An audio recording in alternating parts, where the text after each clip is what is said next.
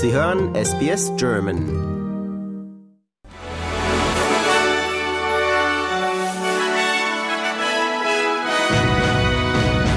Sie hören den SBS German News Flash an diesem Montag, den 18. September. Mein Name ist Daniel Georgakos. Nach einer Messerstecherei an der Australian National University in Canberra wurden zwei Personen verletzt ins Krankenhaus eingeliefert. Eine Person befindet sich nach Angaben der Polizei auf der Intensivstation. Eine verdächtige Person wurde festgenommen. Nach Angaben der Universität sei die Situation unter Kontrolle. Rettungsdienste in Queensland und New South Wales warnen Einwohner vor drohenden Großbränden. Gestern waren im Süden Queenslands vier Brände ausgebrochen.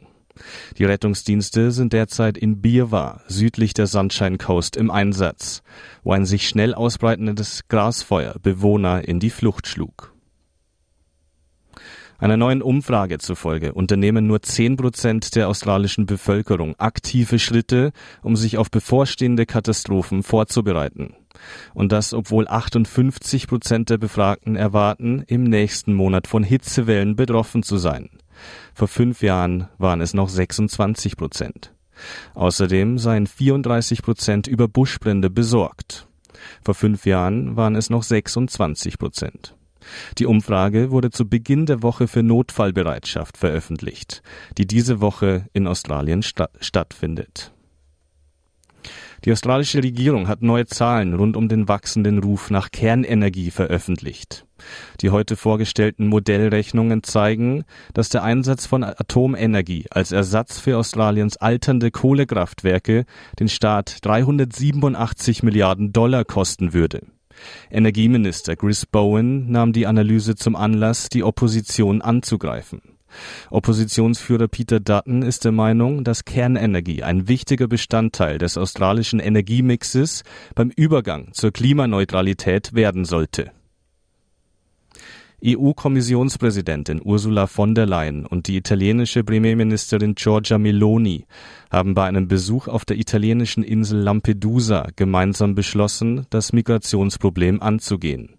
Auf der Mittelmeerinsel kommen seit Tagen tausende Migranten und Migrantinnen mit Booten an. Das Erstaufnahmelager der kleinen Fischerinsel ist völlig überlastet. Von der Leyen kündigte an, Schleuserrouten stärker überwachen zu lassen. Sie sprach von einem Zehn-Punkte-Plan der Kommission und forderte andere EU-Staaten zur Solidarität mit Italien auf. Die deutsche Innenministerin Faeser sprach sich ebenfalls für eine stärkere Kontrolle der Mittelmeergrenzen der EU aus. Die australische Regierung hat Dating-App-Anbietern ein Ultimatum gestellt, um gegen sexuelle Übergriffe auf ihren Plattformen vorzugehen. Andernfalls müsse die, müssen die App-Anbieter mit Regulierungen rechnen. Außerdem forderte die Regierung die Online-Dating-Branche auf, einen neuen Verhaltenskodex zu entwickeln, um Australier besser zu schützen. Lust auf weitere Interviews und Geschichten?